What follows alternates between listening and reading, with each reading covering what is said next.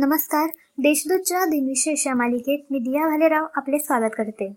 आज एकोणीस जुलै जाणून घेऊया आजच्या दिवसाचे विशेष. चला मग आजच्या दिवसाची सुरुवात करूया सुंदर विचारांनी.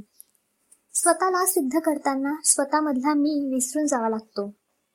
एकोणीसशे एकोणसत्तरमध्ये अंतराळवीर नील आर्मस्टॉंग एडविन ओल्ड्रन व मायकेल कॉलिन्स यांच्यासह अपोलो अकरा हे अंतराळयान चंद्राच्या कक्षेत पोहोचले. एकोणीसशे एकोणसत्तरमध्ये भारतातील चौदा मोठ्या बँकांचे राष्ट्रीयकरण करण्यात आले. या राष्ट्रीयकरण होण्याच्या आधी देशामध्ये केवळ स्टेट बँक ऑफ इंडिया ही एकमात्र शासकीय बँक होती. एकोणीसशे ऐंशी मध्ये मास्को येथे बावीसव्या ऑलिम्पिक स्पर्धांना सुरुवात झाली. या स्पर्धेत भारताला एक सुवर्ण पदक मिळाले.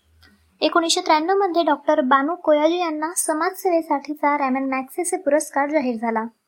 आता पाहू कोणत्या चर्चित चेहऱ्यांचा आज जन्म झाला. स्वातंत्र्य युद्धातील आद्य क्रांतिकारक मंगल पांडे यांचा अठराशे सत्तावीसमध्ये जन्म झाला. अठराशे सत्तावन्नच्या उठावाची सुरुवात त्यांच्याकडूनच झाली.